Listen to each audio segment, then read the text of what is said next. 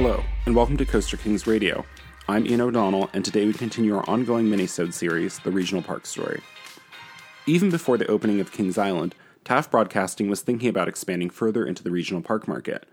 With Kings Island's successful first season in 1972, these plans quickly moved forward, and Taft, in partnership with Top Value Enterprises, quickly began development of the park for the Mid Atlantic region. A 740 acre wooded site in Doswell, Virginia was selected, and construction began in late 1972. Doswell sits about 20 minutes outside of Richmond, Virginia, and about an hour and a half drive from Washington, D.C., making it the primary regional theme park for the growing D.C. metropolitan area. DC's black owned suburban gardens had been a victim of the World War II, closing in 1940, and nearby Maryland's long segregated Glen Echo Park had closed in 1969. Unlike Kings Island, there was no beloved amusement park from which Kings Dominion would be able to move assets, and a park was developed as a true sister to Kings Island. With the massive popularity of the racer at Kings Island, the team decided to run their racing PTC Woody to be named the Rebel Yell alongside the back far end of the park, creating a visual backdrop that would run the entire park. This was augmented by a large man made lake, dubbed Lake Charles, which provided space for water ski shows and reflected the majority of the Rebel Yell's very picturesque layout. The rest of the park consisted of a modified version of Kings Island's four leaf clover design. International Street would remain anchored by the Eiffel Tower, a happy land of Hanna-Barbera located to the left of the entrance versus Kings Island's right, an old Virginia frontier themed area, Coney Island, soon to be renamed Candy Apple Grove, traditional amusement park area, and the Lion Country Safari, a partnership with the drive through safari company of the same name. A drive through version of this attraction would actually be previewed in 1974, the same year Kings Island would add their Lion Country Safari. A monorail would be added to the Virginia's Lion Country Safari and opened with the rest of the park in 1975. The name King's Dominion was chosen, a callback to Kings Island and Virginia's Old Dominion nickname. The park would open to the public on May 3, 1975, and proved that Kings Island was a winning formula. Besides the Eiffel Tower and Rebel Yell, King's Dominion included park staples like the Arrow Log Flume, this case called the Shenandoah Lumber Company, antique and modern car rides, the Blue Ridge Tollway and Wacky Wheels, SDC Galaxy Steel Coaster, Scooby Doo PTC Junior Coaster, a Von Roll Skyride, Narrow Gauge Railroad, and a beautifully restored 1917 PTC Carousel relocated from Rhode Island's Roger Williams Park. Notably missing was an elaborate dark ride like Kings Island's Enchanted Voyage, although this was remedied when the park installed the elaborate Lost World complex in 1979, a trio of three rides, an Arrow Flume, Dark Ride, and Chance Rotor, housed in an artificial mountain that would eventually become the volcano of the infamous Volcano the Blast Coaster. Unlike the regional parks we've discussed so far this season, King's Dominion wouldn't be the only park for its market. In less than two weeks after its grand opening in 1975, a competitor would open a little over an hour away in James City County, Virginia. Anheuser-Busch traces its history to the 1850s, with multiple German Americans opening what would become the Anheuser-Busch Brewery in St. Louis, Missouri. Adolphus Busch, one of the company's early employees, pioneered efforts in pasteurization and utilizing refrigerated train cars, and eventually became the company's first president in 1880. In 1903, Adolphus and his wife purchased a 30 acre estate in Pasadena, California, a very fashionable place for many Midwestern uh, magnates to have a second home, which they landscaped beautifully and opened to the public as the first Busch Gardens. The property eventually fell out of the family's hands, but did establish an association between beautiful landscaping and the brand. By 1957, Anheuser-Busch had become the largest brewer in the United States, and with breweries far beyond St. Louis. Part of this expansion included a brewery in Tampa, Florida, which opened in 1959. Inspired by the original Busch Gardens, and likely by popular Florida tourist attractions like St.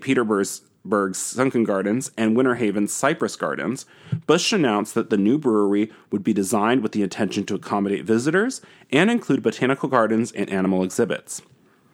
This combination of brewery tour and botanical garden proved wildly successful, and Busch expanded the park to include a large wildlife park dubbed the African Veldt, monorail for guests to view animals from, and an elaborate four story old Swiss house restaurant throughout the 1960s. The success of the Tampa Park inspired Busch to develop similar projects at other breweries. In 1966, they would open Busch Gardens at their brewery in Van Nuys, Los Angeles, with a monorail tour and boat ride. The park would expand in 1972 to include additional animal exhibits, and notably for Busch, their first true amusement ride, an elaborate Arrow log flume with barrel themed boats that wrapped around the entire park. The company would open Busch Gardens Houston in 1971, adjacent to the Houston Brewery, which had opened in 1966. This Asian themed park proved less successful than the other Busch parks, and while there were other factors, the popularity of Astroworld was one clearly that led to the park's struggles in attendance. So by the time Busch was planning a park for their new Williamsburg, Virginia brewery, which they would open in 1972, it was clear that Busch Gardens would develop more in line with regional parks it was competing with.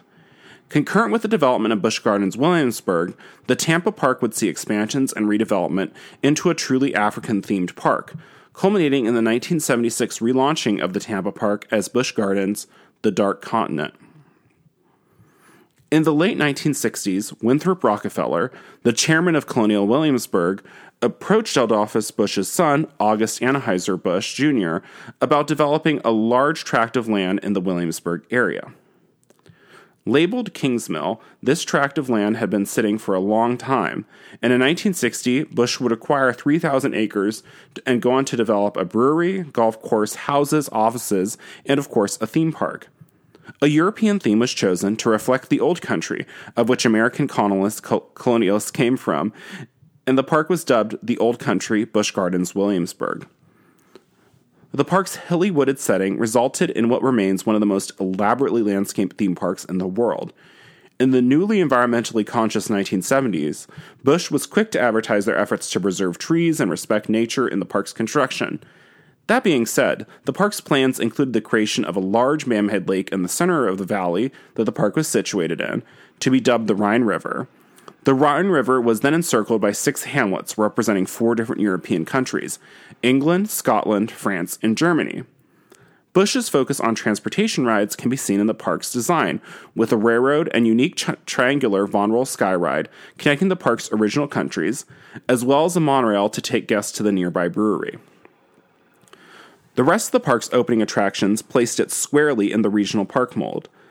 The double tracked Le Mans Antique Car Ride, Le Scoot Arrow Log Flume, and perhaps most notably, the Glissade, a Schwarzkopf Jetstar coaster, which holds the distinction of being the first roller coaster at any Busch Gardens park. The Old Country placed a heavy emphasis on specialty shopping and dining, with locations appropriately themed to each European country, making the park more shopping mall than theme park at times.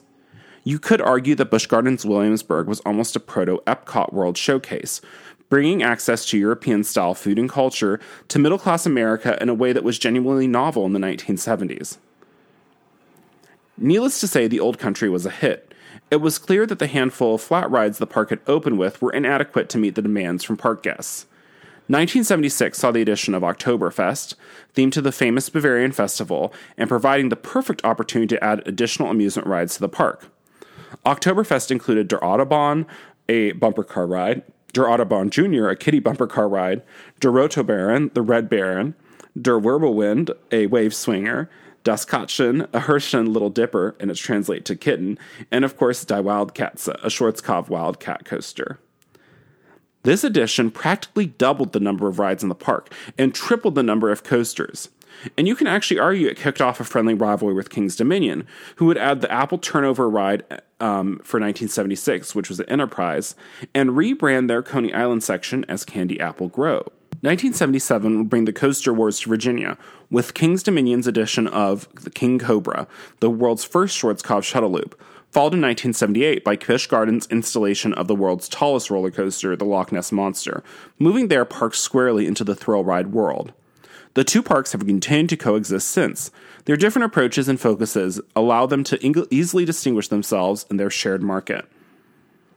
The success of the Virginia project, as well as Busch Garden Tampa's successful rebranding to the Old Continent, marked the end of the chain's third park in Los Angeles, which was landlocked, In 1979, the Van Nuys location would officially close to make room for the expanding brewery, and in 1980, Anheuser-Busch would, be, would form the Busch Entertainment Corporation, a subsidiary to run their theme park assets.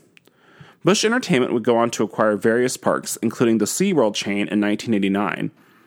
In 2008, Anheuser-Busch was acquired by the Brazilian-Belgian brewer InBev, who quickly sought to sell Busch Entertainment. The company would eventually be acquired by the Blackstone Group and remains a major player in the industry as SeaWorld Entertainment.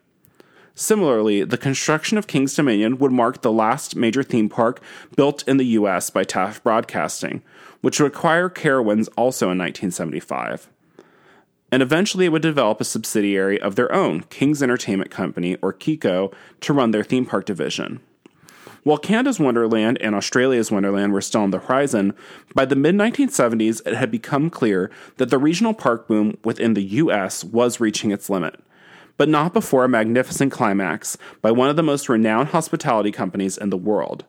Tune in next week for part 7 of the regional park story Marriott's Great Americas. Thank you so much for listening. If you like this mini episode, please leave a comment or a rating wherever you are listening. You can find interesting articles, exclusive updates, and a range of theme park related merchandise at thecoasterkings.com. For Coaster Kings, this is Ian O'Donnell. Join me next week as we continue exploring the regional park story.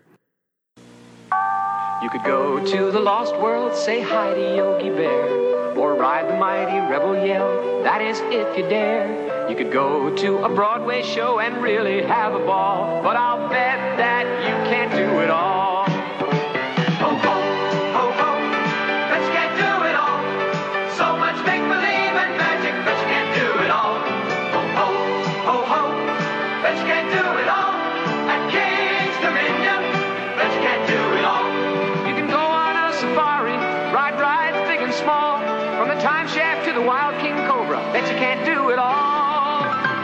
Ho,